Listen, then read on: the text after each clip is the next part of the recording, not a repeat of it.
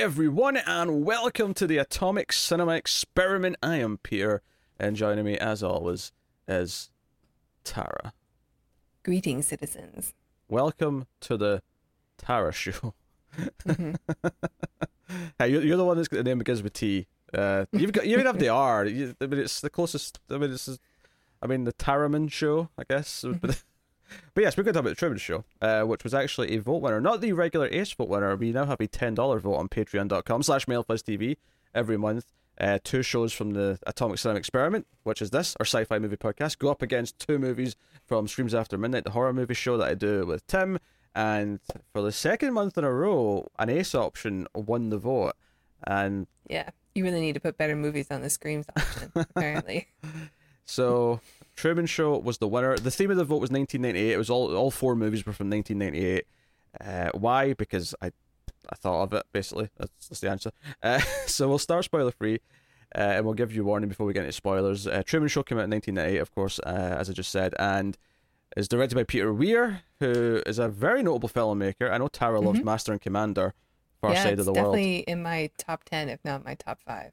Yeah, yeah. Uh, Peter Peter is one of these like sort of directors that I I think I probably discovered through the Truman Show, and then over time, kind of, you know, checked out different things. It's been a while since he made a movie. Actually, uh, I assume he's probably maybe I don't know if he's officially retired, but you know, he's he's pretty old dude now. So, uh, the last movie he did was The Way Back in 2010, which I saw in theaters, which I went to see because it was a Peter Weir movie, and by that point, I was I cared.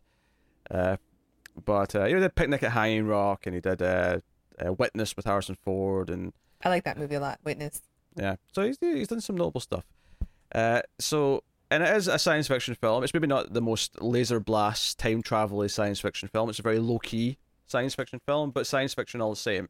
Although, admittedly, some actual TV shows have gotten scarily close to what the Truman Show is. That we're almost at the point where it's not really science fiction anymore. But it was when it was made, and that's the important part. I think this is probably the most Twilight Zone episode we've or movie that we've watched. If yeah, it like feels in like a premise. Yeah, it does. It feels like a Twilight Zone premise.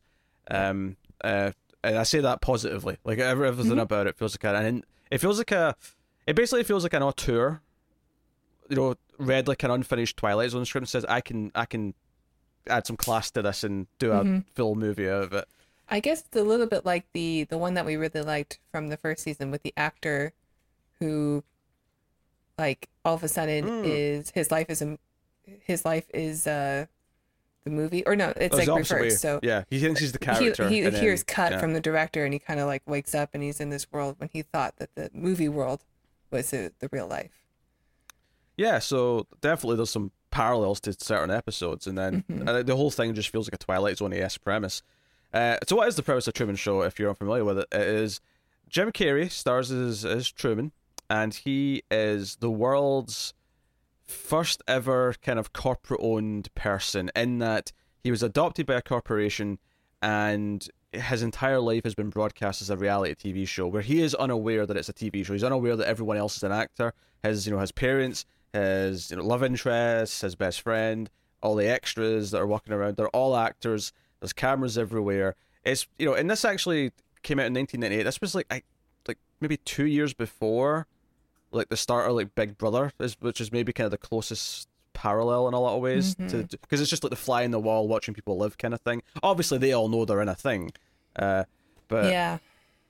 I've never seen big brother. I don't know what that is. I've heard about it though.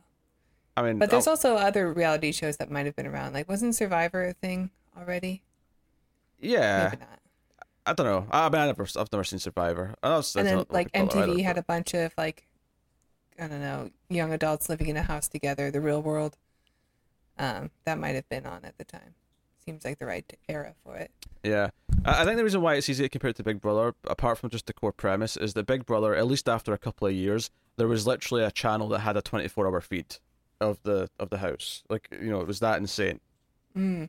Wow. Um, although what they don't tell you in Truman Show is that for legal reasons they have to air it in a slight delay and mute tons of stuff. Because if it's during the day, they can't show any swearing, and then at night time, if they start saying things like, "Oh, Coca Cola gives you AIDS" or something like that, they're like, "Oh, we can't air that. We can't let that that sentence go out. We'll get sued." So they have to mute a lot of things uh, yeah. to to make it work. Um, Uh, that was just a random example. I, I am no way suggesting that Coca Cola does in fact give you a sexually transmitted disease. I'm pretty sure that's physically impossible. Uh, physics is not allowed. but um, so yeah, so so basically his whole life's a lie. He's in a TV show, and the story, of course, of the movie is him slowly sort of recognizing and starting to question his, what his reality and realizing what he's in, and it's that journey that we follow, and that's the that's the that's the Truman Show.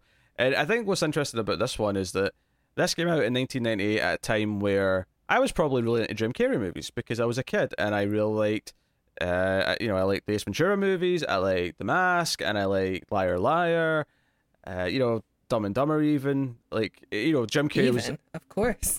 Jim Carrey was, you know, he's at the- his prime. Everything he was making was was doing big business. Uh, When nature calls, holds up. uh, yeah, uh, probably. Uh, I don't know for sure, but I don't know if there's anything funnier than Jim Carrey being birthed out of a rhino. yeah, May- maybe Vincent D'Onofrio's performance in Men in Black can come close. yeah. Uh, I'm not sure everything uh, in those early Jim Carrey movies will hold up. I mean, I'm sure some do and some don't. Uh, oh yeah, probably. But I think this one, when it came out, I probably didn't like it because I was nine years old. I expected a Liar Liar movie.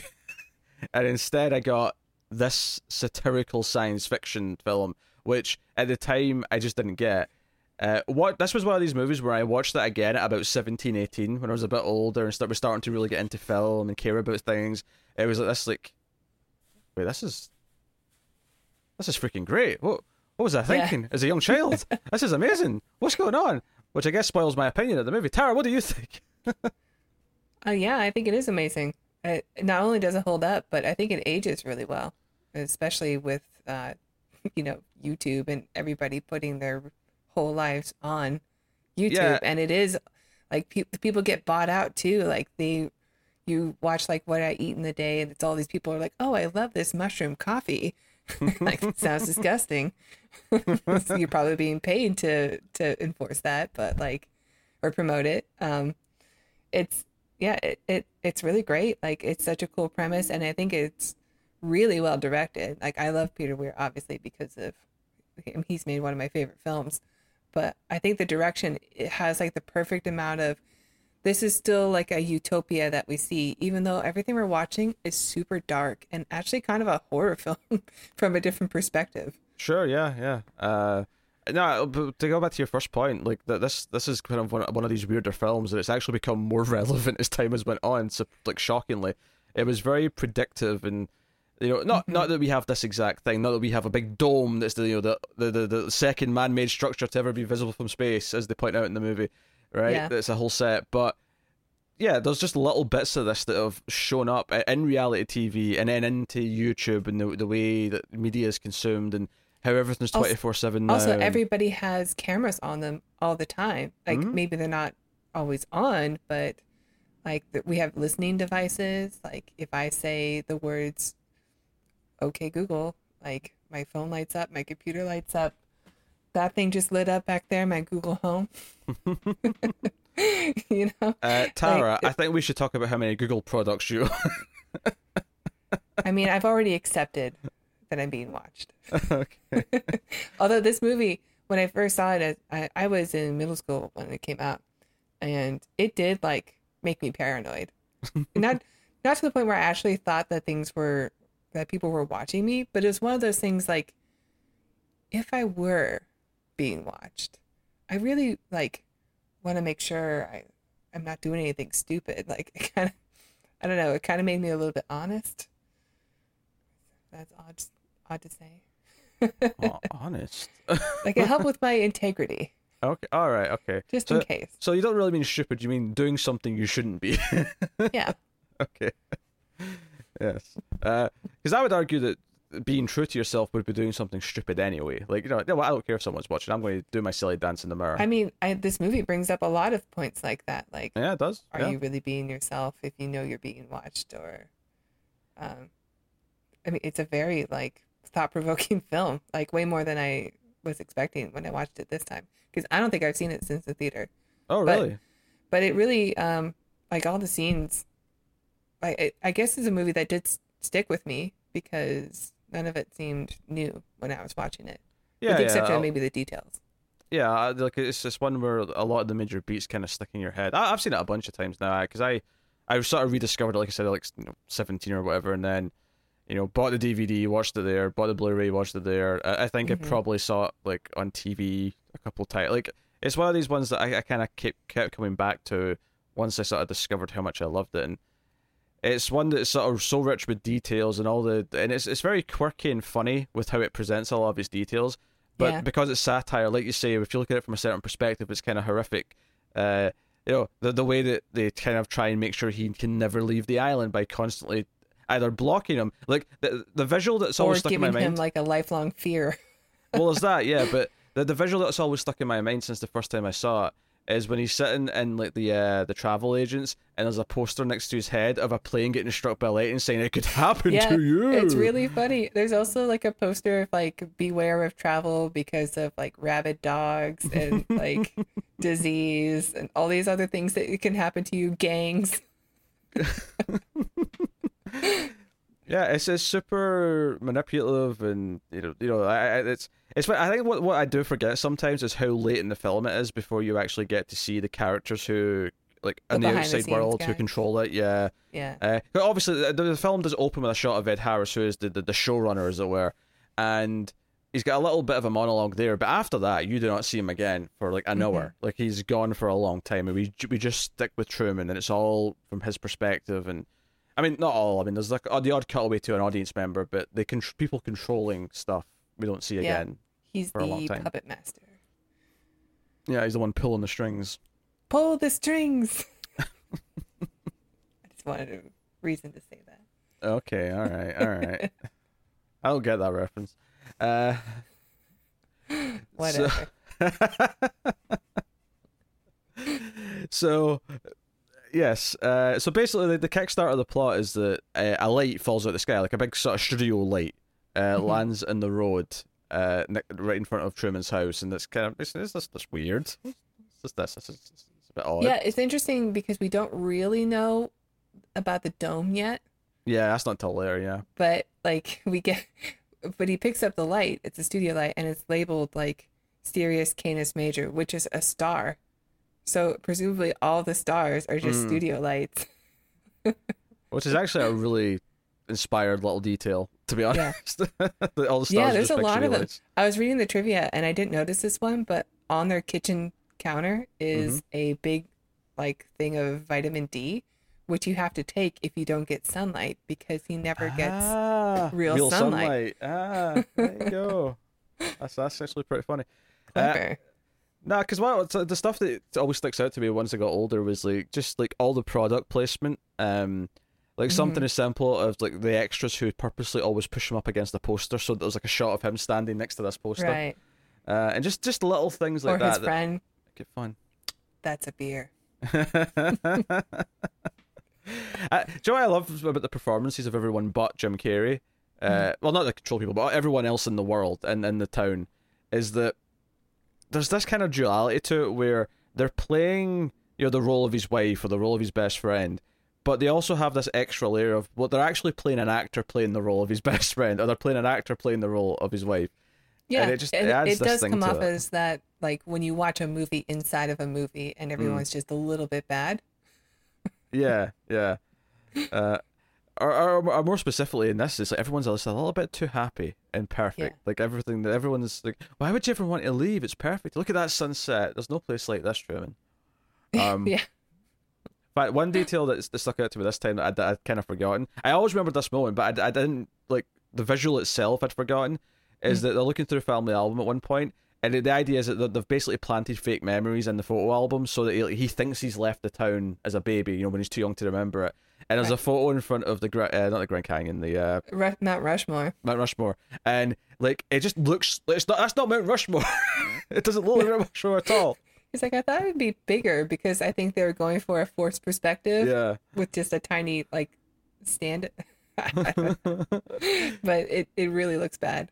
Yeah, it doesn't look like it at all. And it's just it's that fun and creativity. You get the sense that we're having a lot of fun doing this, even though they're doing this kind of you know strong satirical story Mm-hmm. about control and about being locked into your society and the controlling factors around you. And because I think this is equally about kind of predicting media and talking about how viewers view characters and view people once they're on TV and consume media, as it is Yeah. also, you know, deconstructing just human beings. Like from from Truman's perspective, the idea that he like the his world is so fabricated around him, but the idea of if he's being coddled by everything, and he thinks he has freedom, but he doesn't really have. it. It's an illusion of freedom, and you know, so there's like two sort of branches of analysis to sort of go down with it. Yeah. Um. Not to mention just all the ethical questions that come up with it. Just Yeah. Yeah. Like, because they keep talking about. Uh. You know, the wife keeps saying, "Let's try for a baby," and I'm like.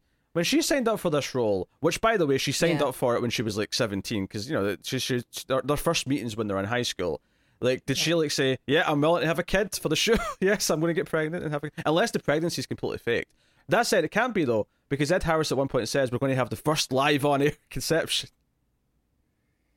yeah. I, I mean, the Ed Harris character too. Like he has this godlike complex. Like he, Oh yeah, he's literally like in the sun. No, it's the Um, moon's in, is it not? He's in the moon, I think, and the sun. I don't know, because there's a scene where, like, I don't want to spoil it because it kind of comes Yeah, up late, but like, I don't think the well, sun's a maybe his maybe his voice is coming through on the, Yeah. through the sun.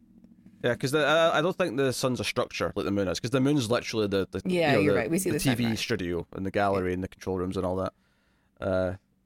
Because you know it's, it's basically the Death Star. That's yeah, fair. but he's like manipulating, like, I this is my world that I created, Mhm. and like he has this this godlike complex where he says something super dark at like the end of the film that we'll talk about but like and it is one of those things like well do we have the ability to manipulate the people on television based on what we want to see like you know ratings are going down let's maybe they should have a baby but there's like real you know moral implications there when it's real people who have to have like a real conception on for for a show Yeah. Even just the fact that uh, every time Truman's had sex with his wife, it's all based on a lie. So the question of like how much of that is he really consented to when you really Yeah. think about it? Like, yeah Because that's this woman's name that he knows is not her name. Like he, he's been presented a lie. Uh, so i mean i'm sure that happens all the time in reality uh, okay, sure, but there's there's a difference between a one night stand where you give a fake name and you're both there for casual sex, and you marry the person and think you're spending your life with them, and all of it's based on a lie. yeah and when you do have feelings for someone like men in black show up and take her away yes, exactly. No choice. That's like. Uh, and yeah, I mean, there's even things you could sort of parallel to the idea of like someone's parents being like, "No, that's not the girl for you. This is the girl for this this this nice rich girl from this Yeah. family. We want you to marry her." Like, Or, there's like, parallels. or like uh um I don't know, like parents that yeah parents that have arranged marriages for their Yeah. children So no, there's, there's, there's a lot of like these little details that can kind of speak to specific things, which is kind of what makes it such a good uh, social deconstruction film uh, in a lot of ways. Uh, you know, and obviously uh, Jim Carrey's a pretty good actor, and it's one of these things where I don't think anyone realized just how good he was until he started doing things like this in Man in the Moon, uh, and you know, Eternal Sunshine was a few years later. Like he really kind of proved that oh, he's actually a really good actor who can do a lot of good drama stuff, and he is. Don't get me wrong, he's still quirky and funny in this to a point, but it's not like his previous films, not at all. Uh, it's in service I mean, of a dramatic point here. a background in stand up and impressions like Yeah. it's he's definitely funny Yeah. and there's going to be some of that if he does any kind of improvising in the film i'm sure um like it's going to be humorous he knows how to react to something he knows how to use his face Yeah, yeah. Uh, it must be such a sur- sur- surreal experience for him as an actor, where everyone around him is kind of doing like this weird, like phony play acting, and he's like really acting, where he's like trying to Mm-hmm. Actually be convincing, and everyone else is doing this fake. Honey, how about a bag of this coffee, which comes from the, the hills of blah blah blah? Who are you talking to?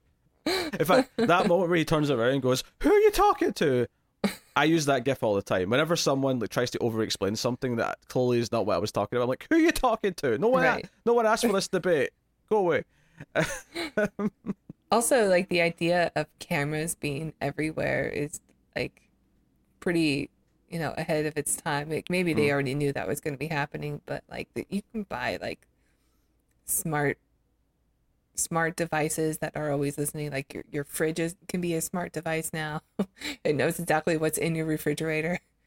Or um I mean, we always walk around with our phones too, which have cameras on them, and and people are, are so willing now to be a part of their own Truman Show and like upload what they eat in a day, or their room tour, or like their their house tours, or I don't know, go shopping with me or vacation with me, and like it's it's like uh, th- this when you watch it at first can make you paranoid. Like I don't want to have a life in the spotlight but there's so many people and especially like the generation growing up now who are just like no this is a way that you can make a living and you can just put it all out there Yeah, of course. The big key difference is, is that everyone doing it now uh, has a choice. i mean And- yeah they the- consent to it yeah, although i don't think a lot of people really know what they're getting into when they do it they just see like i can be a tv star oh yeah. maybe I mean, that would be a good idea that that's part of growing up, though. Is you know maybe doing stuff that you don't really quite understand before you realize. that's true yeah Uh, and yeah, sure, maybe if they could become famous enough, that could be something that'll be hard. You know, it's hard to put that genie back in the bottle once you're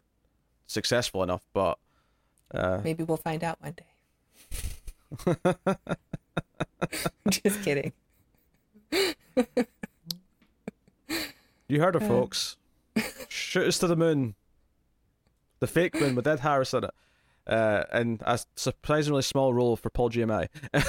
yeah, that's true. I wasn't he like a star already? I mean, he was in the Howard Stern film.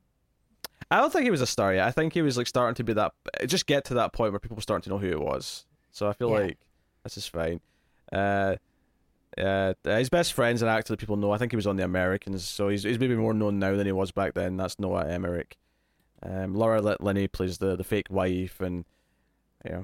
So yeah, we got a bunch of cast. Uh, in fact, uh, we got uh, Peter Krause from Six Feet Under. Uh, is like a guy that works at his his his job. Uh, very minor role, but clearly Uh, this was. Oh, the guy that pushes the one like island house or something on him. Yeah, yeah, that's him. That's from Six Feet Under. That guy. So I didn't recognize him. Oh, Paul Giamatti is like at the bottom of the list of actors on here. Why is that? Uh, well, to be Oh. fair, they actually split it into sections where all the people who are working the moon are like in a separate section from every. So there's Okay. actually extras from the main island, and then it's like the moon people, and then it's like the people who are watching at home, like all split up. So Yeah, you're right. because one of the one of the people Ed wa- Harris is actually right above him, and he's a Yeah. big, obviously a huge character. Yeah. So because one of the people watching from home, the security guard, is uh, Scully from Brooklyn Nine Nine, looking like similar but very young. Like he looks much younger. is here. he the flat top? Yeah, flat top. Yeah. So yeah, that, that was fun to see. Um, but yeah, uh, so cast is really good. Uh, I, I I like the music a lot. I like kind of this weird, Yeah, me too. hopeful piano thing that it's got going, where it kind of it feels like it's uh how to describe it? it it's it's got this kind of hopeful but kind of like sadness of it. It really feels like a, a weird coming of age movie because he finally gets to you know potentially break out of his his bubble, his shell, his hmm you know his uh his nurtured life as it is. Uh, so yeah, I all that stuff works really well. You know, he really didn't do very much, Paul Giamatti, before this film. Actually, Oh, there you go. like most of the, you know, FBI technician in Donnie Brasco the year before. so I guess he was taking small roles. Yeah, makes sense. Uh, I feel like he he must be an actor that started relatively, unless he just never get any parts for a while. But it feels like an actor who started a little bit later in life compared to some Yeah. people. Well, his, let's see. His first one was 1990, and he played a heckler number two. Looks like he had a hard time. Yeah. Uh, he was in singles. He played Kissing Man, a couple TV shows, Sabrina. He played a character in Sabrina. Highlight of his good. career, I'm sure. Yeah, I like that movie. I think once once Truman Show came out, and ni- I think 1998 is when it turned because he was also in uh, Saving Private Ryan that Mm. same year, and then the next year he was in Man on the Moon. Oh, he's got a big part in Man on the Moon, actually. That you bring Yeah. up. He has a very big part in that, yeah. So yes, this is the, the dawn of Paul Giamatti. Yeah, There you go. Uh, yeah, he found his niche. You know, because I mean, he doesn't look like a leading man. Like I get why he's not like in action movies and stuff. Like he's not that type of actor, but he found his thing, and Mhm. Hollywood began to appreciate him, and that's nice. So Yeah, he's a great actor. So yeah. Uh, so I, I guess we're probably about ready to dive into the, the spoilers and go through the movie. So uh, I will take this time to thank our Patreon producers for the month. So thank you to Alison M. Fordyce, Tyler Hess, Cindy Palacios, David Sharp, Born Now, and Zammer Jammer. Uh, they are all twenty dollar and above patrons. But you don't have to be a twenty dollar patron, do they, Tara? Why no? If you like what we do and want to support the channel, please check out our Patreon page. It's patreon.com slash TV. And if you donate as little as $1 per month, you will get access to bonus films so you can see what the fuss is about when it comes to the Transfer Saga, which we always bring up, um, and other B movie adjacent films. And uh, also, you can get bonus episodes for other shows. So check it out. And if you donate $5 per month, you will get um, to vote on what we watch once a month. And you will also get access to our shows one day early. And if you donate $10 per month, Oh. you will get to vote also whether I do a review or Tim does a review with Peter for an extra film. So don't miss out and check it out. Boom. The only thing that's missing from that is that you could have went more contextual with this one and like held up like I mean I know you don't have transfers, but you could have held up the transfers Blu-ray and did your like you can go to patreon.com today. You wanted me to be uh, Laura Linney in this? Oh dear.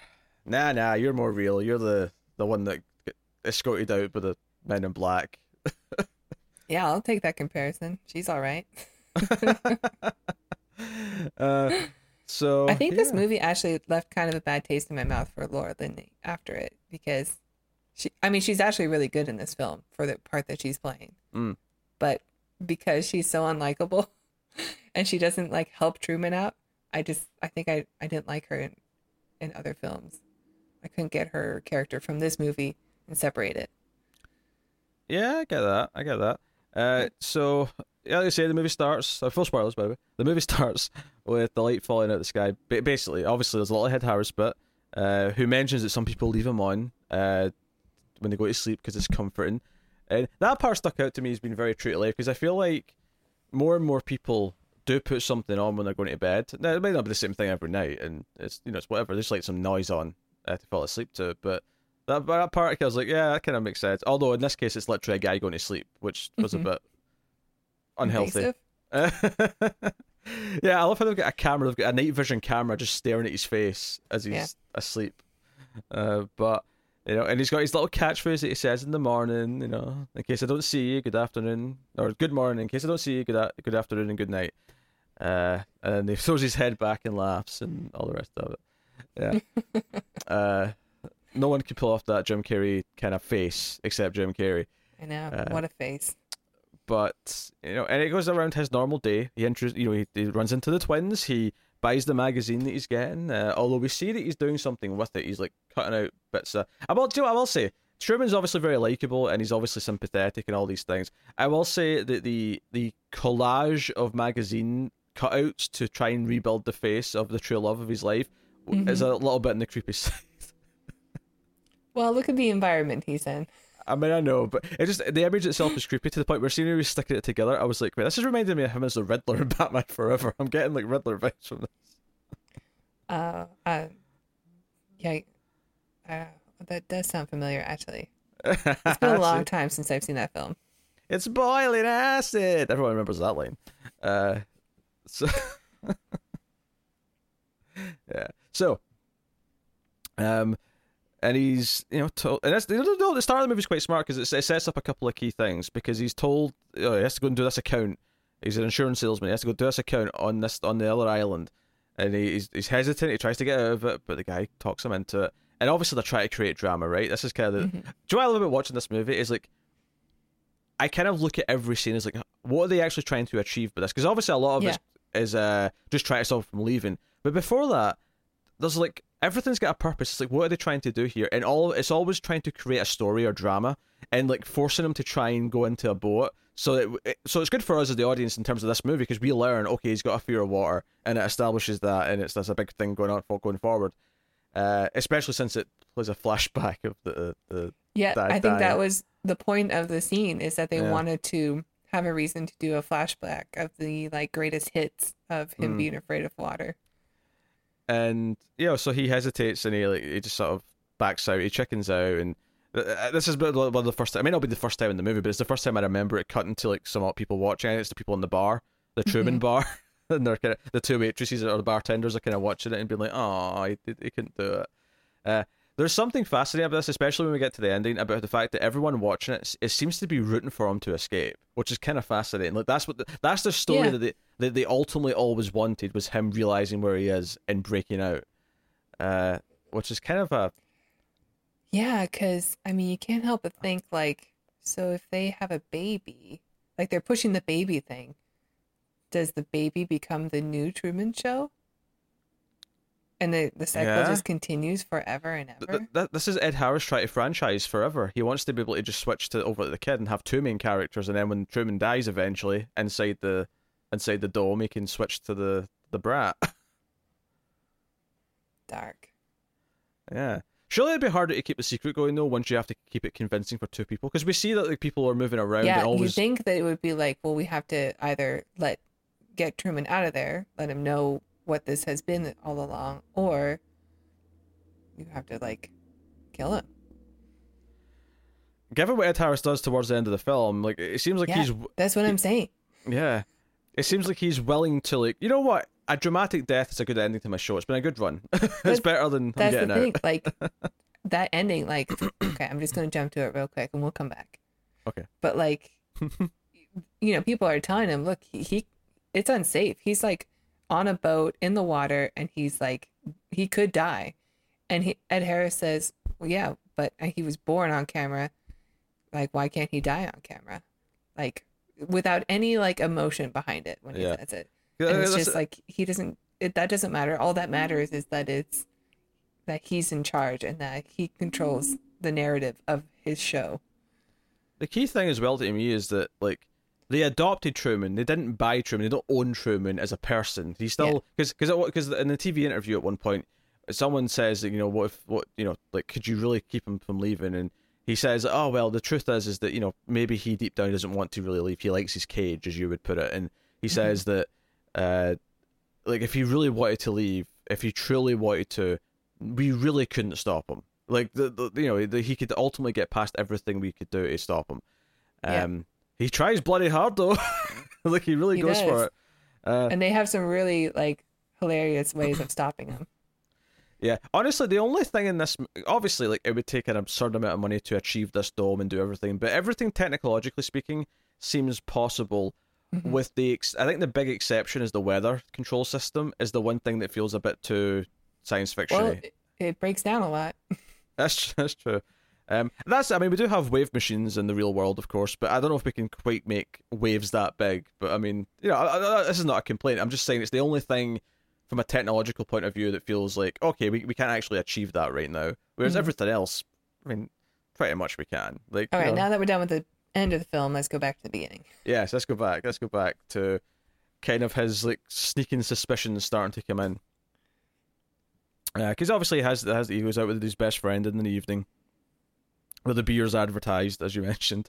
That's a good beer, and because he said, "I want to go to Fiji. I want to go to Fiji. I really want to go." You know, do you, do you ever want to get out of here? And everything the best friend says is like, it's like, ah, but you, you know, well, so when do you want to go then? Like, ah, you've got no plans. Like everything's about trying to talk him out. Everything's about Yeah. trying to like spin it so that he, he's not going to want to. Like, who wouldn't want to leave this place? and it is like an idyllic, like American city, apparently, like of the time, like what a utopia would look like. It's more of like the that fifties idyllic look, really. Yeah, if anything, yeah, it doesn't look like the nineties. It looks like I mean they still have the, the modern tech of the nineties, but it looks like the fifties. It looks like Yeah. a fifties idyllic white picket fence town. Right, right. Yeah. Uh, but uh, so he kind of like you know goes along with it and they bond a little bit and and it's whatever. But it's the next day where things really take a big turn because as he's going into to work, as he always does, he, he said his thing to the neighbors, as he always does. He, his radio starts malfunctioning, and he starts uh, he starts hitting it, and eventually it picks up the uh, one of the broadcast channels, or one one of the I said broadcast, uh, one of the like the walkie-talkie channels Yeah. that the crew's using for like. It's like, hey, he's turning on Fifth Street. You know, keep, have those extras ready stand by. Blah blah blah. Um, and there's that great moment where they realize he, they, that he might hear them, and they're like, oh, quick, change channel. And there's like a sort of, you know, there's the, the, the feedback, and you see every extra stop at the same time as their earpiece earpieces adjust. Yeah. Um, and it's just it, it creates this. Oh, and it's I love part of what I love about the direction here. It's one of my favorite moments in the movie from a direction point of view. Is the mm-hmm. way in the music as well because the music starts starts going, dun dun dun dun. It starts having this sort of pulse to it, and it goes mm-hmm. to this wide shot. It starts to pull back as Truman's just walking through the town square, looking around him, like he's really starting to suspect that something's not right. That his entire world is something phony about it yeah. and the camera's just pulling back. And it's just it's just a really great moment where you feel what he's feeling, uh, and it's told through the camera work and the music really well. I love all the use of like the hidden cameras. Also, Mm. like there's a really cool shot when he's in his car where you can see like the reverse of the clock, like the hours. Mm. So you know where exactly in the car that camera is that's looking at him. It's just fun little details like that. Yeah, and like wife. everything like looks a little bit too large. Like the the class rings all have like a big dome on them, or like the Mm. Yeah, that his wife- wife's wearing. yeah, has the the, the the pendant. Yeah, uh, like no, all that stuff's great, and I love. So, it, so he basically starts just trying to be random. Like he starts doing weird, wacky things, and no one reacts to him because they've all been trained to not react and pay attention to him. Right? They've all been trained to just let him do whatever he's doing and, and only react if he directly interacts with you. And he starts to really sort of pay attention to no one noticing him and no one doing anything with him. And, he- and then he starts trying to be. He he runs into a building that he doesn't usually go in. Right, he goes into this uh this some corporate building, and the security is kind of looking at him as like he's going over that elevator, and they they know that like there's nothing behind it, right? And you know they actually have he's got- he's got his back turned to it when the elevator door opens, and it's like it's like the the you know the the the the craft area, not craft the It's like a it's like a break room. the catering area. That's what I was waiting for. Catering. Oh, like craft services. yeah, yeah, that's where I was going with that. Um, but no, it's like you know we see like one of the extras who was just on the elevator, which presumably doesn't even go up. It just you know maybe yeah. you know looks like it's going up and it doesn't. And she's like sitting there just having like a coffee or something. She's like, "Uh, is that Truman? Oh, I need to move." Well, actually, I think after the light, one of the things we get and we get the flashback scene is that he sees his father as a homeless guy, oh, you're right. Yeah, yeah, yeah, yeah. And like the the the dad like takes his hat off and like wants him to notice him, and then all of a sudden like there's a, at first there was a lady with a dog buying dog fancy because they're trying to promote obviously dog fancy paid for it. Mm-hmm. It's I, I mean I think I'm laughing because the scene the day before before he goes to buy his paper, some like old guy also buys dog fancy. so anyway, it's funny. It's a funny detail. And she's got like her little dachshund with her, and then her and some other guy just take the dad away and leave the dachshund like running around on a leash by himself. So he knows like what he saw was completely crazy, but real because there's still like a little dog running around without a leash now. And yet no one reacted to it except him. No one was even paying attention to the fact yeah, that so he sees his mom this- and and she's he says, "I saw dad," and she said, "Oh, I know, honey. I I see your father all the time." Like she's totally Was- prepared Wait, for was, this interaction. Was that this was that the same morning as him the elevator stuff or was that the day before? I think the elevator stuff happens late later That's the day after, okay. Okay. So I skipped a day then. because that's the elevator thing happens, and then like then he goes and tells his wife about it because she works in a hospital where they're going to amputate a girl because amputate a girl's leg because she was involved in an elevator accident Yeah, in yeah, that yeah. building.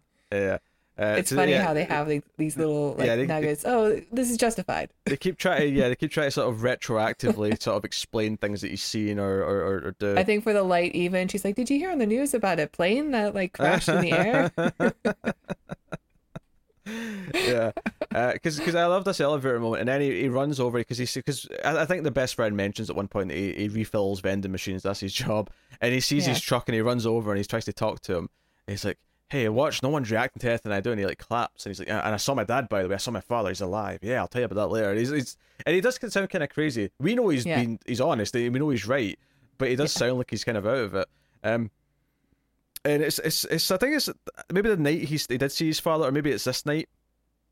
He's on the beach and it starts raining above him. Mhm. Um, and a part of me was thinking like, what a mistake to make to only have the rain be on him and not the rest of the the scene. And then it moves around to follow Yeah. him. Yeah, uh, I'm like, I, I almost want like a, a cutaway to the like the guy being fired who was controlling the rain, who who is like, you a little shit, Yeah. you're, you're out of here, right? You you just gave him so much doubt. Do you wish this was more like Cabin in the Woods where we had more of the behind the scenes? Um, I think I like the way it holds back from it for like a, a lot of the movie because I think the first time through it, it does give it this kind of mystique uh, until you see them. But it's kind of like I, I almost wish there was like an extended cut with all that stuff put back in that I could watch afterwards. I think there are quite a bit of deleted scenes, but I because I was reading the trivia and like deleted scene A and deleted scene B shows this and this and this and Mm. like okay, well, I didn't watch it obviously because I mean I don't have the DVD, but also I wasn't interested in watching. I'd like seeing what like if the director chose to to remove the scene mm, because it would change a character's motivation, then it seems like a choice. yeah. He doesn't really want me to watch it, and I Oh. respect Peter Weir. Sometimes it's just about pacing though. Like I mean, like all, all the sometimes. scenes. Yeah, sometimes because all the scenes that's cut from uh, Terminator 2, for example, it was basically yeah we had to just cut down the length, so this was just what made sense to cut. Uh, Right. the film well, apparently. Marlon, the no Noah Emmerich's character, like Mhm. actually does empathize with Truman what he's going through at some point and wants him to Ah. escape, but and they took that out. That'd be interesting. The idea that someone else goes. To... I guess you don't really need it though, because we still have like the main love interest who sympathizes with them. Uh, And and everybody watching, like everybody Yeah. watching, wants him wants this to be the season finale, the series finale. yeah, yeah, they're, they're, they're there for the ending for the thirty year TV show because it's Yeah. literally been on because that's the whole point. It's just, in its thirtieth year. Um, so obviously this is making him more and more crazy, and it's it's, it's making him more and more kind of doubtful. And like you say, he basically the next morning because his wife's going to work, he follows his wife to her job to to prove that she's actually doing what she's supposed to do and actually being this this this nurse, and he uh you know he's right and I, I actually really laughed here how in the hospital to try and block him like at one point there's like three people in wheelchairs and they actually try and like wheel in front of him to block Oh yeah. Every path. time he tries to run towards something, even when his dad gets taken away, like there's Mm. construction workers all of a sudden, a crowd Mm-hmm. shows up, like everybody is choreographed to block him all the time. It's really hilarious, actually. It's really well done. Yeah, it's just funny. It's it's, it's, it's genuinely funny to watch uh, how they try and stop him from doing things constantly. Uh, and when he gets there, there's this song. Joe Joe reminded me of oddly actually. You know, in Galaxy Quest, uh, when they're on the ship for the first time, the real ship, and they, they tell uh, you know the character who like you, you know navigates like, hey, take us out. You know the the the the, the Geordi S character. Um, I mean, Tommy? yeah, I think his name is his Tommy? uh, Tommy Webber, I think is his name, but oh man, that's gonna bother me. I have to look it up. I mean, Ignore my loud keyboard. his name's not super relevant, but um. That's gonna bother me. Yeah, okay, okay, okay. Um, I meant to, he doesn't do the same role as Geordi. I just, I guess, I just always compared him to Geordi because he's he's got a very similar kind of look. Obviously, he's the one black character. Uh, he feels like he's the same kind of age. But anyway, the point I was making is that he um is told to take the ship out, and obviously he's an actor. He's like, "Excuse me, I don't know how to drive a ship or pilot a ship. I suppose is the more accurate uh, term." Um, and Tommy Webber. It's all it shows me. there you go. um, so here, this moment reminded me of this where Truman's made it into like, the observation room uh, for the Yeah. operating, right? And he sees I- his wife. And they're standing there, and the the doctor, the actor playing the doctor, is kind of like, "Okay, hand me the knife, and I'm going to make an incision Uh, here." scalpel. Yeah, and you can tell they have no idea what they're doing, and he's just sort of weighing it. And the person who's like on the table, who's also an actor, like tries to get up at one point, and someone else just like grabs the mask, like the, the gas mask, and just like, "No, you stay down there." Yeah, Anesthesia. it's like he wouldn't notice that she tried to leave all of a sudden because she's about to get cut. There's a real fun detail too, where like when it's when it's over and Truman leaves, the doctor's like, uh, "Somebody else can clean this up." Like I think he really cut her. Yeah, actually, I think what's good about that is that it's one of the few moments where it stays on the actors after Truman can't see them anymore, and gives Yeah. us just a moment of them being like, "Oh crap, uh, someone else has to fix this." Because what they do is, is they, they find that it's just to like shut the curtain, so they they don't have to go any further beyond the first cut.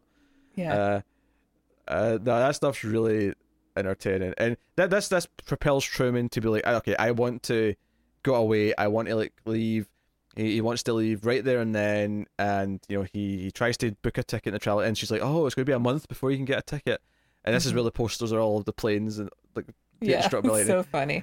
Um, and then he's like, okay, I'll make other plans. So he tries to get a bus to Chicago, and like they almost leave without him.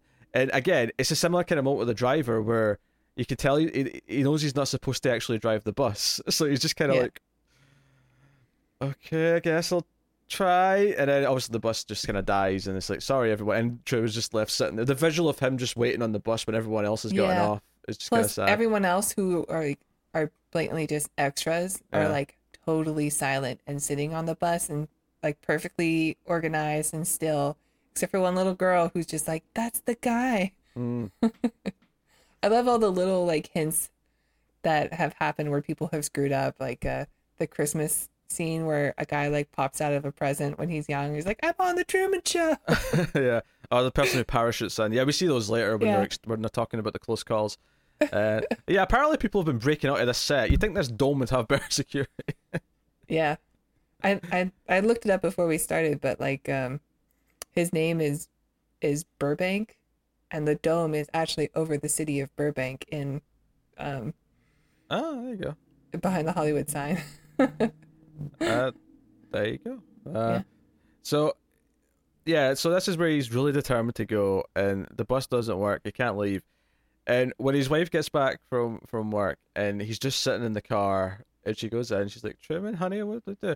And she kind of like, and I was actually thinking because she says, "Okay, you've been wanting to go to Fiji." Uh, which, by the way, I loved because we actually kind of glossed over the flashbacks because the flashbacks of uh, the girl because because he's looking at the uh, the sweater at one point that he's got in the basement, um, and you know, the, you know it cuts to the, the the barmaids and they're kind of like, oh, they can take her out of the show, but they can't erase the memory, and we get the, the the big long flashback of what happened. I'm surprised they'd want to show this on the show, to be honest. Like, it's, it, it almost would Well, be I mean, admitting all their mistakes, they- you know? It- they couldn't prevent it and Yeah. everybody knows that it's, you know, that this was a risk. Yeah, uh, and we see that you know he, and I, I mean it's kind of funny how old they all are. They're supposed to be in high school, but you know Truman kind of sees her over, you know, sitting by the Mhm. tree, and he's kind of like looking at her, and she's looking back. There's clearly an attraction. There's a chemical reaction between them, Yeah. and then of course in comes the intended wife, just like, oh, I'm sorry, I tripped on you. Oh, I'm such a klutz. And then they're at the they're at the prom, and he, he's staring at this other girl. He's staring at. I mean, we find out her real name later, Sylvia. I don't remember what her fake name was. Laura or something? Lauren? Yeah, maybe. Uh, but then he sees her in the library when they're in college, and he goes over and tries to talk to them.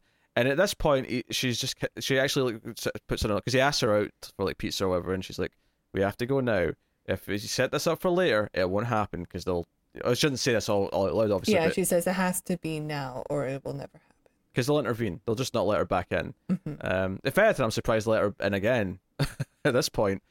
Um, and he she runs down with the beach with them, and I, you know, what, it actually made me angry how like the actor who plays the father like immediately gaslights her. Oh, she's psychotic. She brings all the boys down here. You don't have, don't worry about it, son. And Yeah. but I do love the reveal when he says we're moving to Fiji. And you're like, that's why it's Fiji. That's why Yeah. it's always Fiji. Yeah. It's such because he has like a thing with uh, his best friend earlier on where he's like, oh, because he uses the golf. It's like this is us here, and then Fiji's like the exact opposite part of the earth. It's the furthest you can go without coming back. And you're like, okay, that makes sense. But then there's this reveal. No, it's about her. It's all about Yeah. her. He thinks she's there.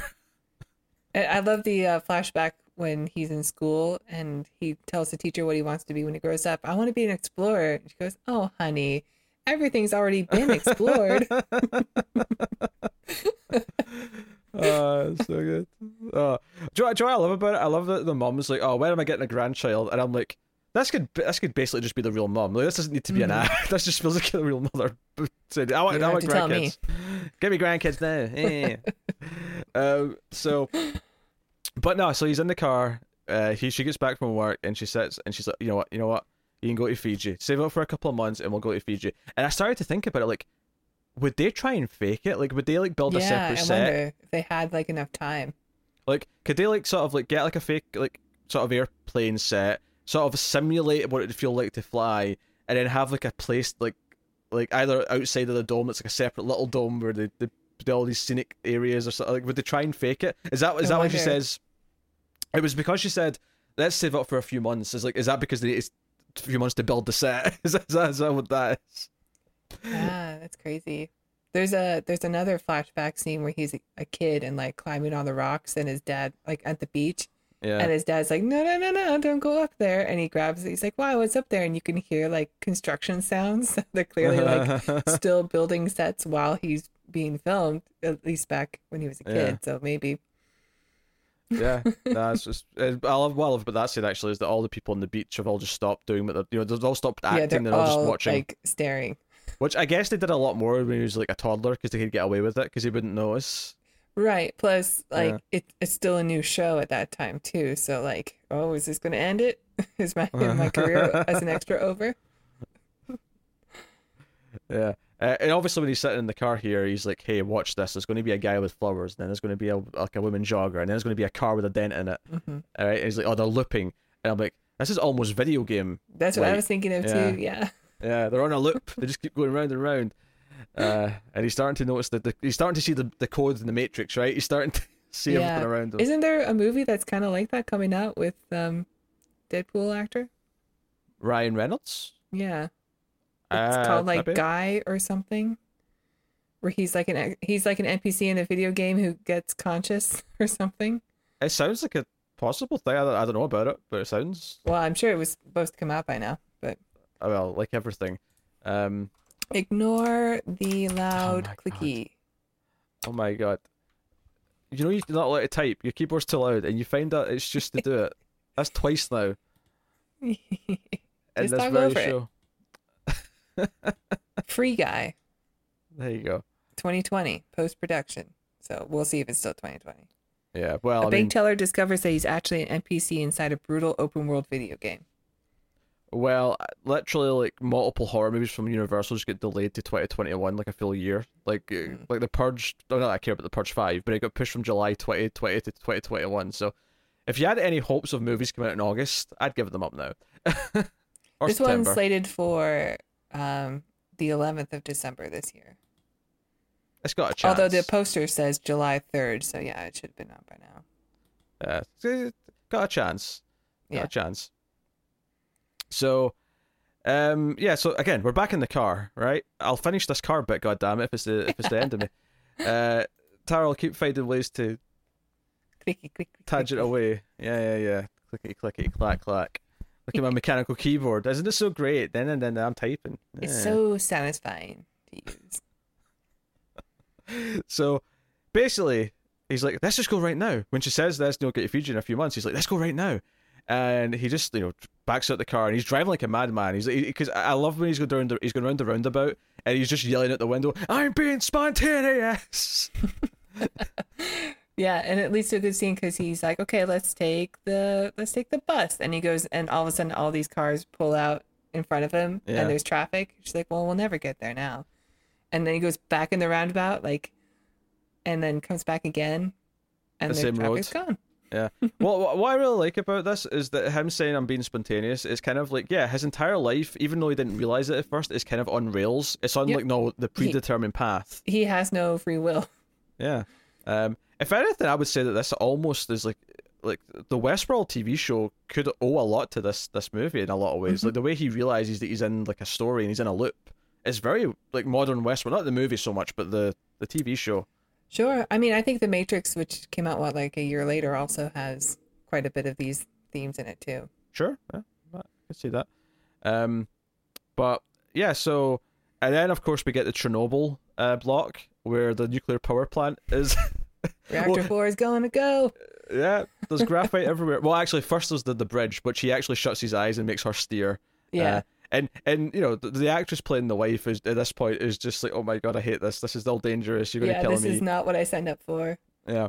Um, and of course, he's he's willing to go back almost with with the reactor, even though he's still skeptical about all this being bullshit. Is the cop accidentally calls him Truman, and he never told him his name Yeah. because he's like, "Oh, thanks for your help, officer." He's like, eh, "No, no problem, Truman." He's like, Yeah. So he actually tries to run past multiple police officers, guys in hazmat suits, and gets mm-hmm. knocked out and like arrested. And then he's just let off with a warning. Next time we'll have to press charges, ma'am. Oh, sure, yeah, because he wouldn't be arrested for this the first time. They probably don't even have like a jail set on their lot. Probably not. so, so, and this is where we get the great moment where she just randomly in the mid conversation says, "Why don't we have some of these co- coffee beans? They're great. They come from the mountains of blah blah blah." Yeah, Uh. and she brings up again the idea of let's have a baby. He's like, "Why do you want a baby with me? You don't even like me." Yeah. And she actually, because one of the first things she actually product places in the whole movie is this weird cheese grater thing, and she picks it up and like tries to like use it as self defense, and she yells out, "Do something!" And he's like, "Who are you?" 'Cause this is their first. This is her first genuine slip up where she Yeah. said something not to him. She said something to the people watching. Yeah, Um, and he's like, she felt like she was unsafe. "Yeah, who are you talking to? Who are you talking to?" Um, and then of course the best friend shows up with the beers, which is kind of the, like the He always walks in six pack first. yeah, it's it's it's, it's the it's the safety button. It's like to go go back to Chernobyl. It's the uh, oh, what was the button called that was supposed to shut it all down? I don't know. We'll have to watch it again. Oh my god, I've forgotten that button. I can't believe I've forgotten it. But uh, yeah, um, but Is that, it that's Z something? something forty, something forty. Forty. Ah, Yeah, damn it, so close. But he comes in and then he takes them to the, the pier. They're having drinks, and he gives them this emotional speech. Well, if everyone's in it, Truman, it means I'm in on it, and I'm not in on it because I'm your best friend. I and don't lie you. yeah, he reminisces about various things they did as kids and blah blah blah. Um, and But then also, we get... a shot of the people in the background, yeah, the puppet Um, master. And of course this is where it actually finally reveals the, the puppet masters properly. And I, do what I love about it drama- dramatically from a like a, a story point of view is that mm-hmm. it does it at the most like over the top dramatic moment of the the story in terms of their show because they have like hey you were right about something Truman and he turns around and his homeless father is walking down the road the mist behind him and Yeah. I Like, love that it Take the mist down a little bit. yeah.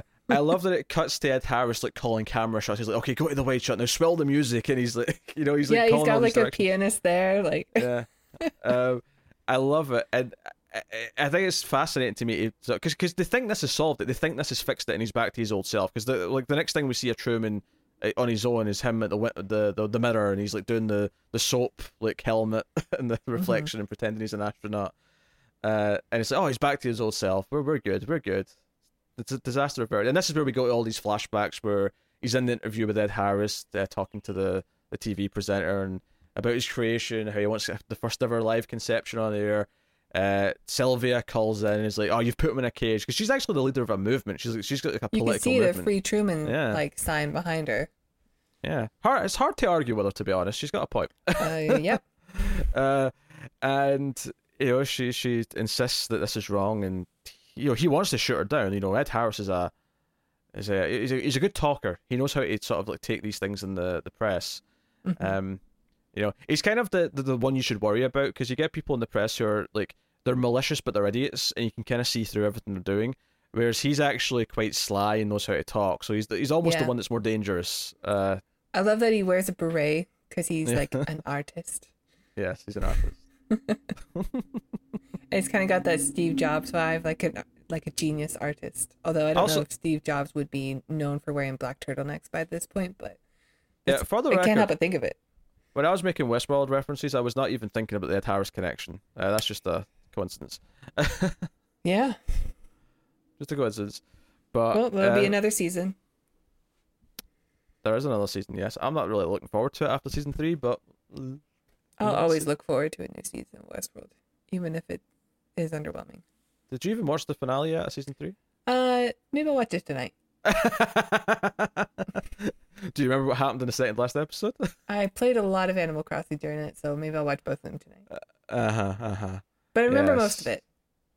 Yes, the uh, the veneer is uh is crumbling. is yeah, I'm they were not my favorites, but the first half of the season was great. So, It wa- I loved episode five, and then it was all downhill. and I am going to watch season four, so I have to watch them.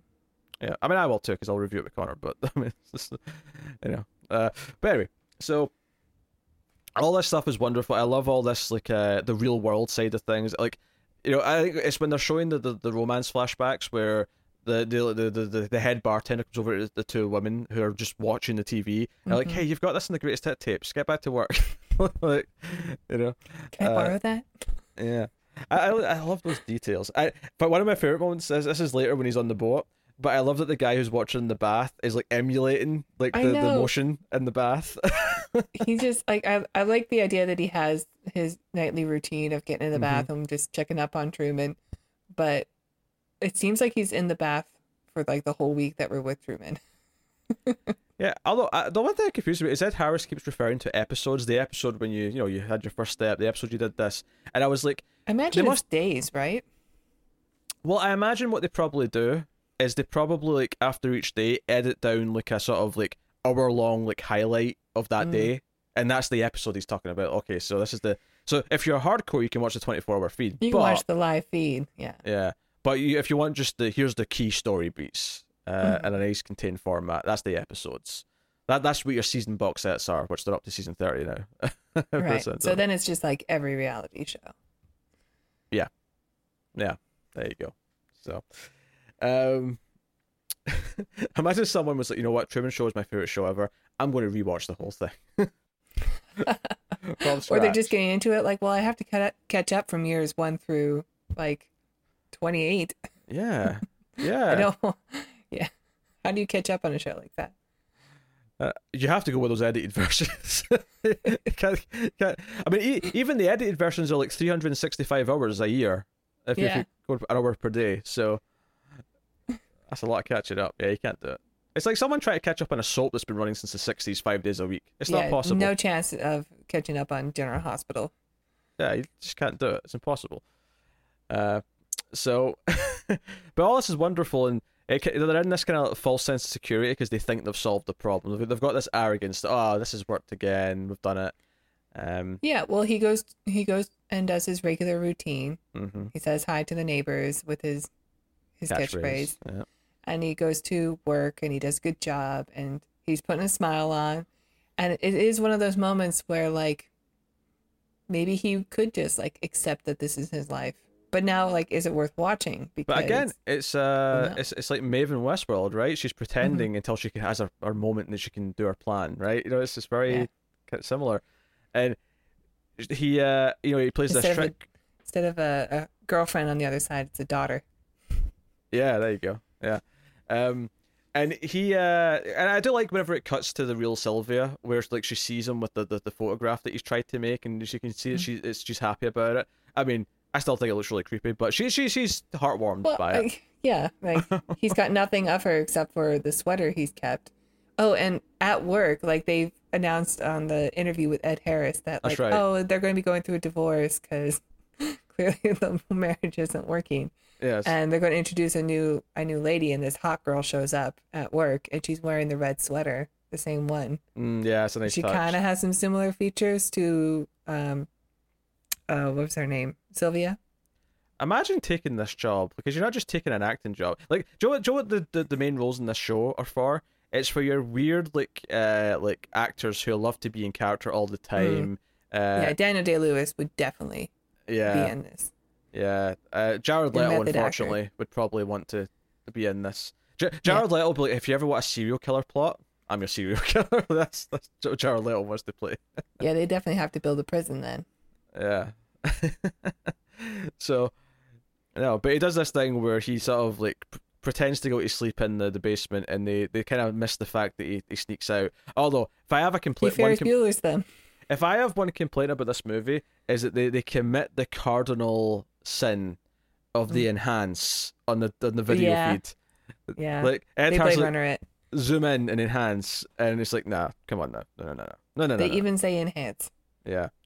Um, the fact that is, is that, like, well, the enhancing wouldn't work, but at least, like, we're at a point now with, let's say it's a 4K camera, you can zoom in pretty far and it'll still look pretty clear because it's 4K, right? We're at a high enough resolution. But the, this is 1998. Plus, you know, there's no enhancing. If if you zoom in, it and looks like night shit. vision. Like It's it's, the- yeah. doesn't look good. No. Uh, so Uh, he also kind of pulls a bit of a, a, a, a Shawshank as well, because because We'll just put all the movies in. Yeah. yeah, because because he because like because they send the best friend round as like a sort of like uh, panic button, right? He comes in with the Yeah. beer, he's got the six pack, he's like, "Buddy, I got brewskis," and he's like, Surprise hangout party. Yeah, and I did love like he's talking to him over the like the headset, and he's like, "Okay, yeah, keep it light, keep talking, you know, make it a game, you know, Yeah. keep things entertaining." And of course, they find the hole in the cupboard. Uh, it's, he's dug out into the garden, and he, he pops his head up, and he's like, "What do you want me to do?" He's gone. So and they they're like, don't feed- talk in the camera. Yeah, People are watching this. and it becomes this like search party, like you know, like someone's been murdered, where all, all the extras and townsfolk are all like walking in rows looking for him. Mm-hmm. And even at the point, like, hey, it's hard to find him in the dark. Bring up the sun. it's too early for that. Bring up the sun, damn it. I am God. Bring up the sun. Yep. That's basically the attitude. Um, I liked how it looked kind of different though. So like, see when the sun came up and you see it hitting the people in the street, it was very bright like the sun, but the it did look fake. Like it didn't look like. I get the impression that maybe there is some sort of real daylight that kind of comes through as well that kind of makes it look more authentic because Yeah.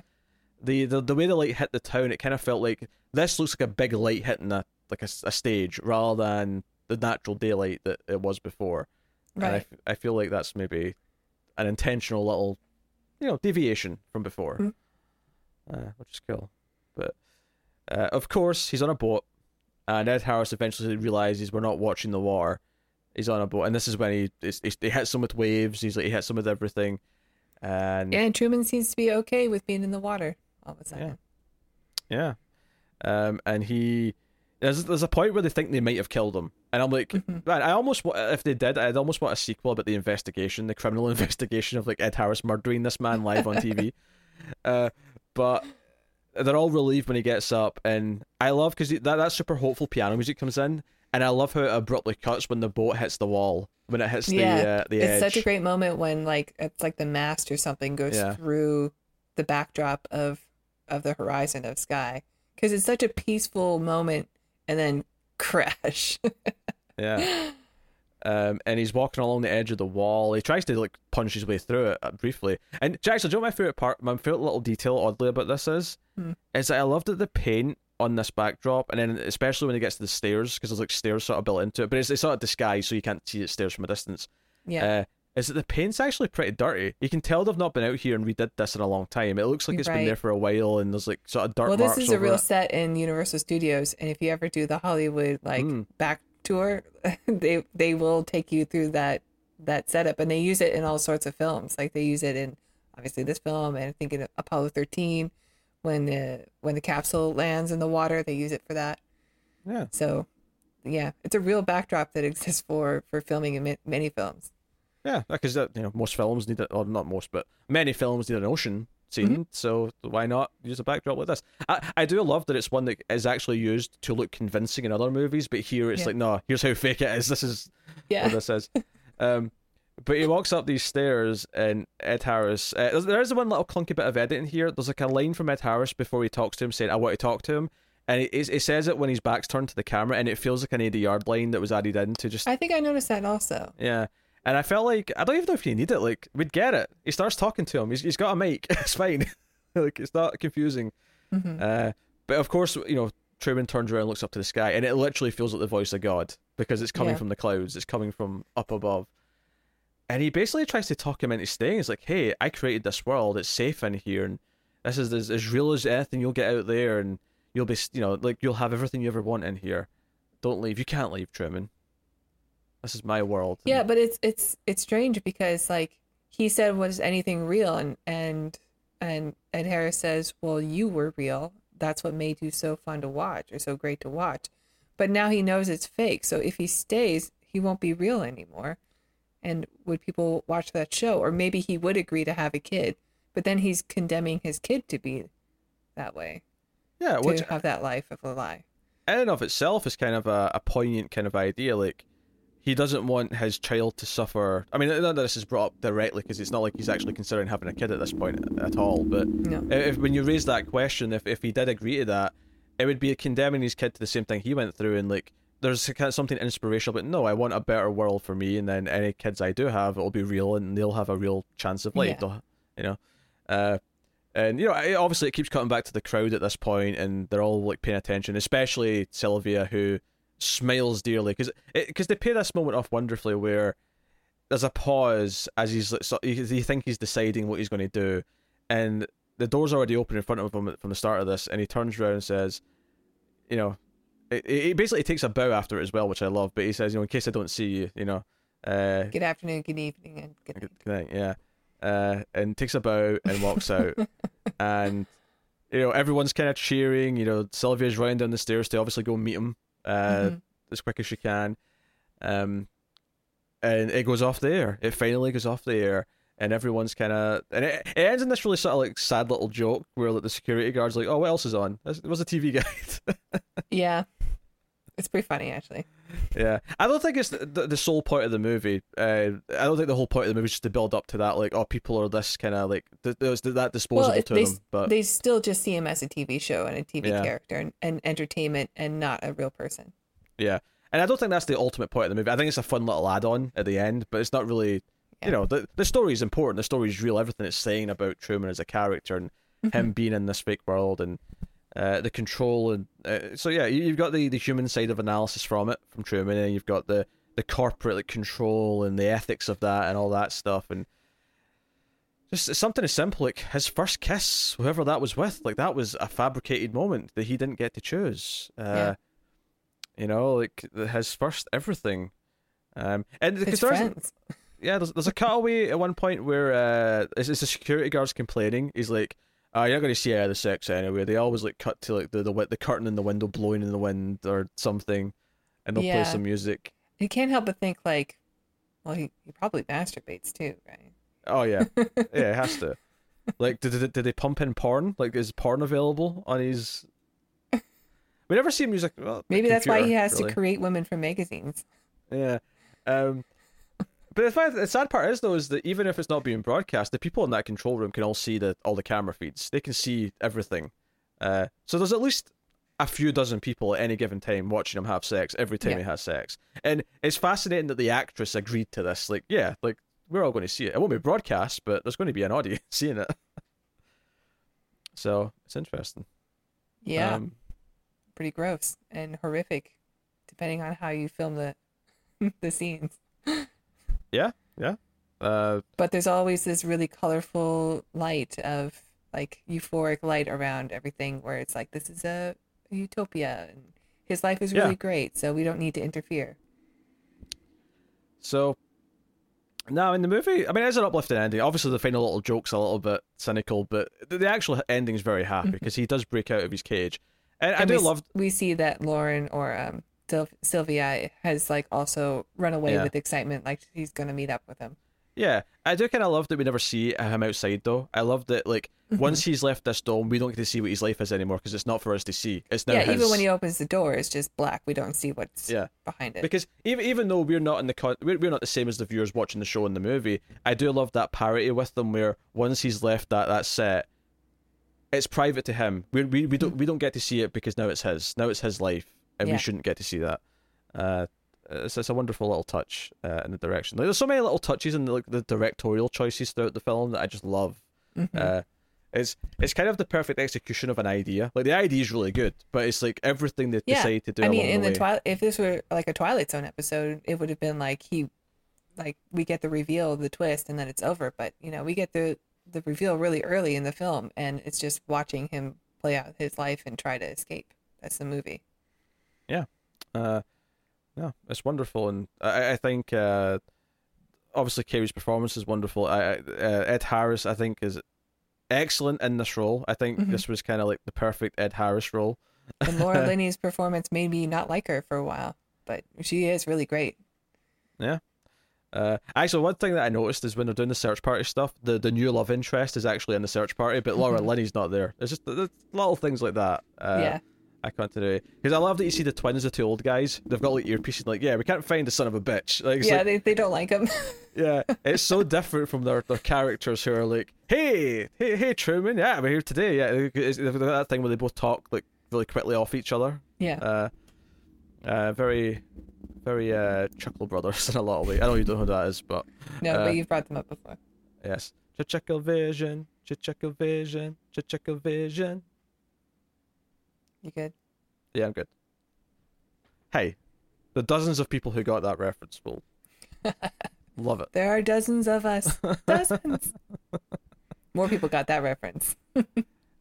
That's true. Yes, Arrested Development's a bit more contemporary, but for for a generation in the UK, the Chuckle Brothers, in fact, multiple generations, they were they were doing kids TV for like thirty years. So I mean, generations way past mine, we're still into them.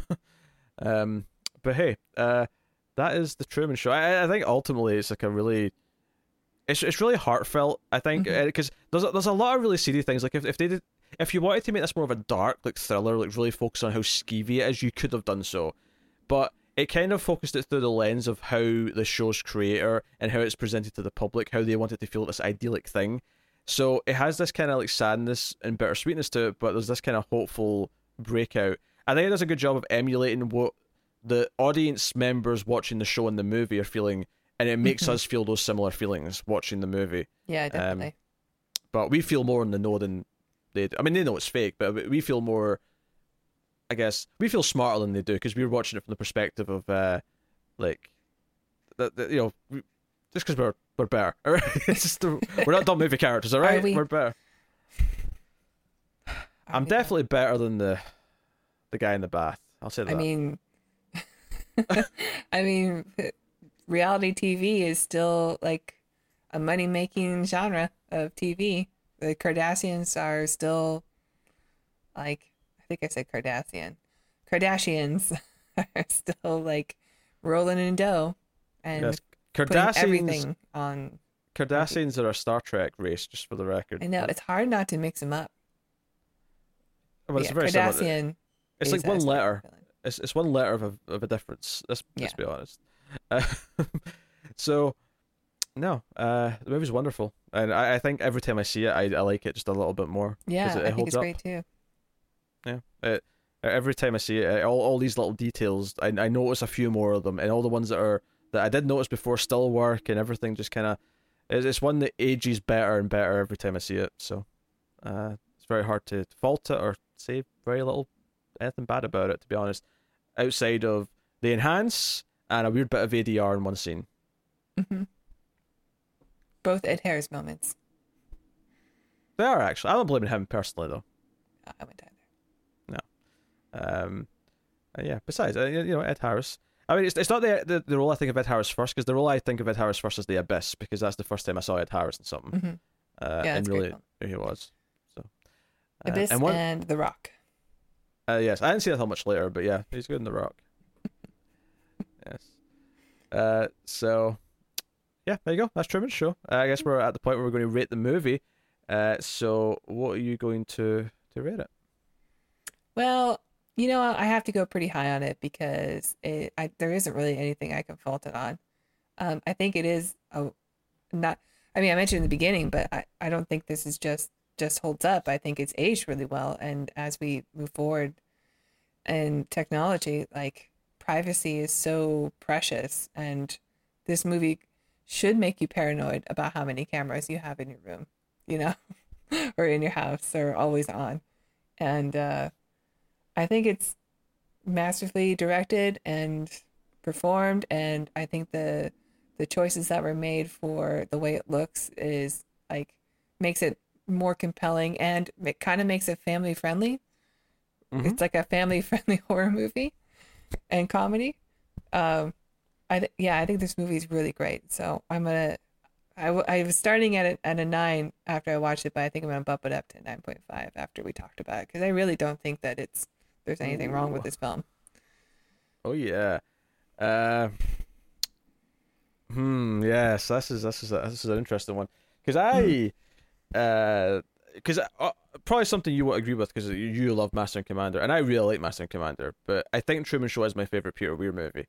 Um, it's. And I never really thought about it in the context of it being like a Twilight Zone episode until Mhm. this viewing. Probably just because we've been doing Twilight Zone. and We watch a lot of that show. uh, but it kind of is like a perfect, yeah. you know, it's, it's kind of like it's weird to say that this and Jordan Peele's movies go together as examples of modern movies that kind of embody what the Twilight Zone was.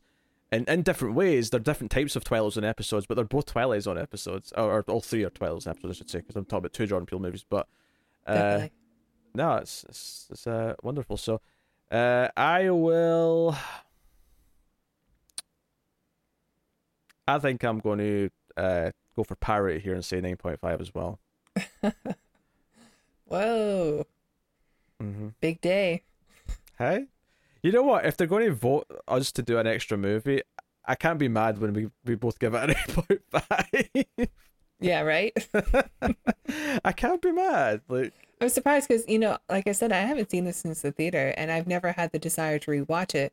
Probably because I remember it so well. Like just Mm. after one viewing, it's you know, I I got everything from it, and but I'm glad I did. Like it's, it, I thought that the film didn't have a very good reputation for some reason. That people were disappointed by it. But. I was wrong. Like it's really highly rated. yeah, it's got a healthy rating on uh, IMDb. I think Rotten. Tomatoes scores pretty healthy. Uh, Yeah, it's like a 93 or something on Yeah. Rotten Tomatoes. it's uh, it's hard to fault it. I, uh, Jim Carrey really does have like a, a nice little trio of like really good movies that aren't his like you know nineties comedies. Like you know, he kind of yeah, moved Eternal into Sunshine is another like. Yeah. I mean, we'll do it eventually, but Yeah. it's pretty Well, up there. One that we probably wouldn't do, although technically the title is Man in the Moon. I mean, that sounds like a sci-fi movie, but uh, that that's a movie Yeah. as well that I didn't like that much when I first saw it as a kid. But when I watched that as a, a later on in life, I loved that movie. Like I thought Oh, it was such great, a it was a great story of uh, th- this guy who at the time I didn't, know, soundtrack too. I didn't know who uh, what was his name Andy Kaufman was at the time. Uh, but Not later even on, from God Told Me to. I hadn't seen that yet. Don't, don't get me wrong. When I saw when I saw God told me to, I knew Andy Kaufman was. Thank you very much. um so no that's it yeah we'll, we'll do a Eternal Sunshine at some point that's again it's another kind of like low-key sci-fi movie it's more sci-fi than this one i guess because it's got a bit more of a sort of ethereal quality to it but uh you know they're, they're both thought, thought-provoking sci-fi rather than we're going to have big spaceships and time travel sci-fi i guess hmm uh, but sci-fi all the same uh i think that's when are we going to do important Witness with Harrison Ford? I mean, I guess the Amish are kind of sci-fi. That movie holds up. um, so there you go. Uh, that is the Truman Show. Uh, if you made it this far in the review, put the word. Actually, one final point I want to make. I love that the old ladies who watch the show have like commemorative plates of like his wedding, like because obviously his wedding was And they're wearing the same like pajamas that Yeah. Laura Linney's character w- was wearing too, because they said everything in the show is Yeah. for sale. Yeah, everything's product because they have no ads. It's all product placement, and so they've got Yeah. plates. They've got photos of his wedding, of his like, he's like all these big moments in his life behind them. I just I love the merchandise part of it. It's great. All right, it. So if you made it to this point in the review, if you made it this far uh, to the end, in the comments, put the word Fiji in the comments. Fiji. There you go. Put that in Makes sense. there. Uh, and I'm going to get Tara to pose for the thumbnail now, so make sure the top of your head's not cut off. I'm going to say three, two, one, and so Oh, is that too? No, it's okay. that's fine. That's fine. Uh, all right, three, two, one, pose. Let's go with a straight smile for this one. Yeah, it's good. It's great. Even great film. Okay, no, I could, I could get behind it. All right, uh, so there we go. That has been Truman Show. Uh, thank you very much for watching and listening. Uh, please, if you're on YouTube, please do like. Liking is really important. It helps us out a lot, and uh, lets YouTube know that we're worth recommending out, so more people find us. So it's super, super important. Uh, of course, we mentioned Patreon earlier. Uh, Patreon.com slash TV. You can support us over there financially. And of course, you can get us on Twitter at the Ace Podcast if you want to follow us on there uh, for updates and clips and all that kind of jazz. Um, of course, uh, Tara, would you like to recommend any other Mild Fuzz TV content that you think people should watch? Uh, sure. Um, well, I, we've already brought up the Twilight Zone that we're watching it. We're also watching the new Twilight Zone season two of the CBS All Access series, so you can watch it along with us. All the episodes have been released for the show, but we're working through it one week at a time, so it's all we can take. Yes, yes. So watch it uh, with us. Yes, uh, very much the opposite of this movie review, where I will be exceedingly negative for the vast majority of that. Uh, you've been warned. And if you like the Twilight Zone, I've been, you know, somewhat positive on it. I mean, uh, borderline positive. Uh, there's maybe a more. you, you you play a good cop just to balance us out, but you really don't like it that much. I mean, I'm never gonna watch him again. yeah, well there you go, there you go. And Tara's seen some crap like a lot of times. Mhm. That I've is seen some shit. Yeah. Uh, all right, that is us. That has been uh, the Atomic Cinema Experiment. This has uh, been a, a kind of an extra episode slotted in between two of the regular episodes. So last time we told you the next movie coming up was going to be What Happened to Monday, uh, and that is still true at the end of this one. Uh, that is going to be the next episode. This is just slotting in between. So uh, there you go. So thank you very much once again for watching and listening. We always appreciate it. Keep watching science fiction movies and computer at Salsa. Good afternoon, good evening, and good night.